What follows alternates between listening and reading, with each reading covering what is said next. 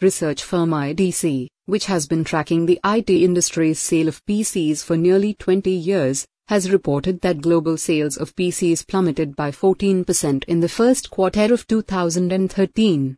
The increasing popularity of tablets and smartphones is thought to be behind the slump.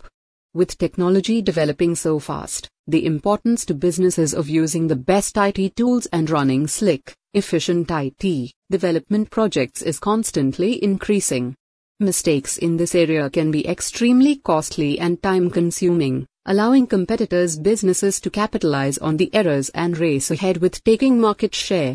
Using high profile examples of successful and unsuccessful IT system deployments, leading international businessman Vivek Sood examines the critical issues in his much anticipated new book, The Five Star Business Network.